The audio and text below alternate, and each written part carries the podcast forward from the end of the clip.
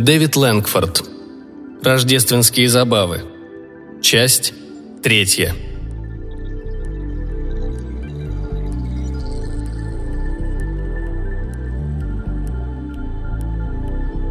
Рождественский обед был, как всегда, великолепен.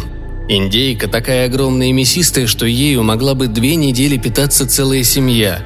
Бренди, пылающий на плам-пудинге, хлопушки, которые разрывались с подобающим треском. Но в этом году ни одна из них не стала прикрытием для выстрела из пистолета.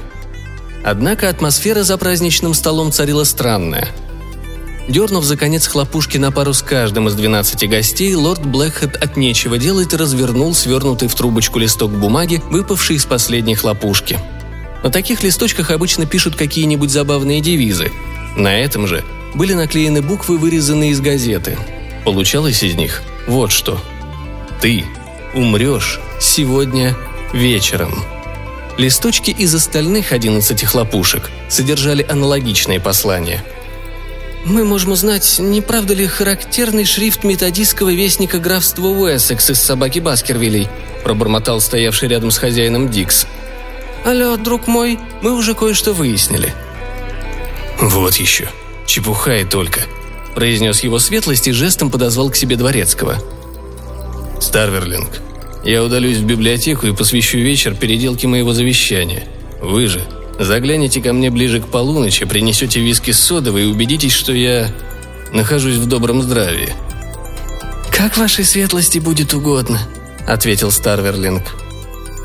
В камине столовой еще вспыхивали огоньки, а Честер Дикс, гениальный сыщик-любитель, сидел с полузакрытыми глазами над остатками праздничного пира, сомкнув кончики пальцев и погрузившись в размышления. Гости, все до единого, без сомнения — по очереди заглянут в библиотеку, влекомые тайными мотивами. В надлежащий момент раздастся оглушительный грохот упавшего на пол серебряного подноса и звон разбитого бокала, а безукоризненный Старверлинг будет сделанным потрясением взирать на обмякшее тело, сидящее за старинным столом красного дерева в библиотеке лорда Блэкхата. И тогда расследование покажет. Но тут его мысли были прерваны самым ужасным образом – «Молния?» – предположил профессор. «Среди совершенно ясного неба?» – откликнулся полковник. Наверху Фелисити и достопочтенный Найджел безрезультатно пытались составить себе убедительное алиби. «А может, это просто земля пошевельнулась?» – спросила она. «Черт побери, я к тебе почти не прикасался», в курительной комнате страдающий амнезией незнакомец объяснял Старверлингу – я почти вспомнил, у меня так и вертелось на языке. Но тут я отвлекся из-за землетрясения. В высшей степени прискорбно, сэр. Герцогиня, сидевшая одна в лиловой гостиной, перевернула 13 пророческих карт и увидела, что все они изображают пекаря булочку. Она нахмурилась. Лорд Блэкхэт, которого происшествие застигло врасплох в тот самый момент, когда он ущемлял права своих наследников, ощупал себя вдоль и поперек. Он, похоже, был совершенно невредим. А я уж подумал, что на этот раз они разделаются со мной с помощью наэлектризованной приписки к завещанию. Это было бы чертовски хорошо придумано.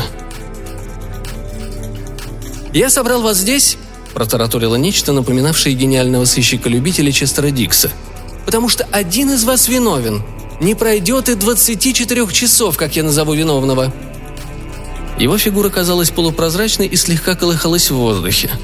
Старверлинг едва заметно кивнул – «Сэр», — сказал он, — «злодей-преступник, столь коварно погубивший лорда Блэкхэта в самом расцвете лет, еще не совершил убийство. Преступление, кажется, так и не произошло».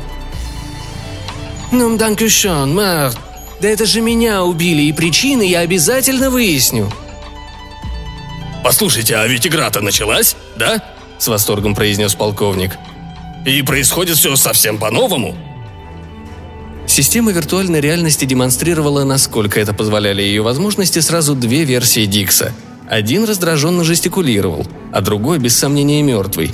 Сидел за длинным дубовым обеденным столом, уронив голову среди десертных тарелок и бокалов для портвейна. С некоторым затруднением, выйдя из образа смышленой юной девушки, едва начавшей выезжать в свет, Фелисити сказала.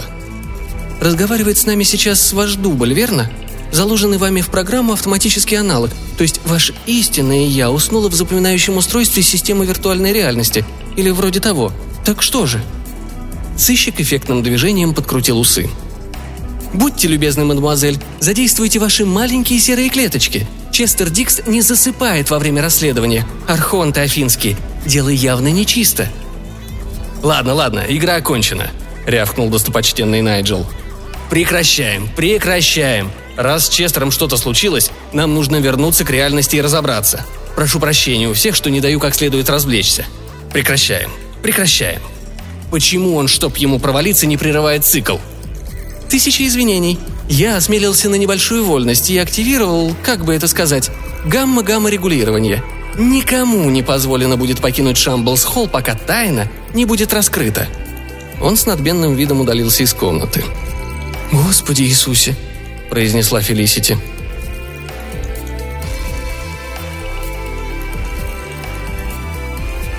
«Кто хочет сыграть в теннис?» «Не смешно, милая», — сказал дрожа достопочтенный Найджел. Холодно было почти как в межзвездном пространстве. Они соорудили из теннисных ракеток нечто вроде снегоступов и преодолели около полумили по пустынной белой дороге. Было совершенно непонятно, как отметил профессор, какого полезного результата они смогут добиться, если доберутся до полицейского участка в деревне. Однако попробовать, как им казалось, было необходимо. «А кругом лежал снег, глубокий, хрустящий и ровный», — пропела Фелисити — тоже мне отрезано от внешнего мира. Толщина снега нигде не превышает и шести дюймов. Пройдя по заснеженной дороге дальше, они наткнулись на бесконечную, длинную и высокую стену, которой до этого почему-то не было видно. По цвету она напоминала ту темноту, которую видишь за своими веками, когда зажмуриваешься. «Вот это я и называю быть отрезанными от внешнего мира», – мрачно проговорил Найджел. «А я называю такое халтурным программированием», – отозвалась его спутница.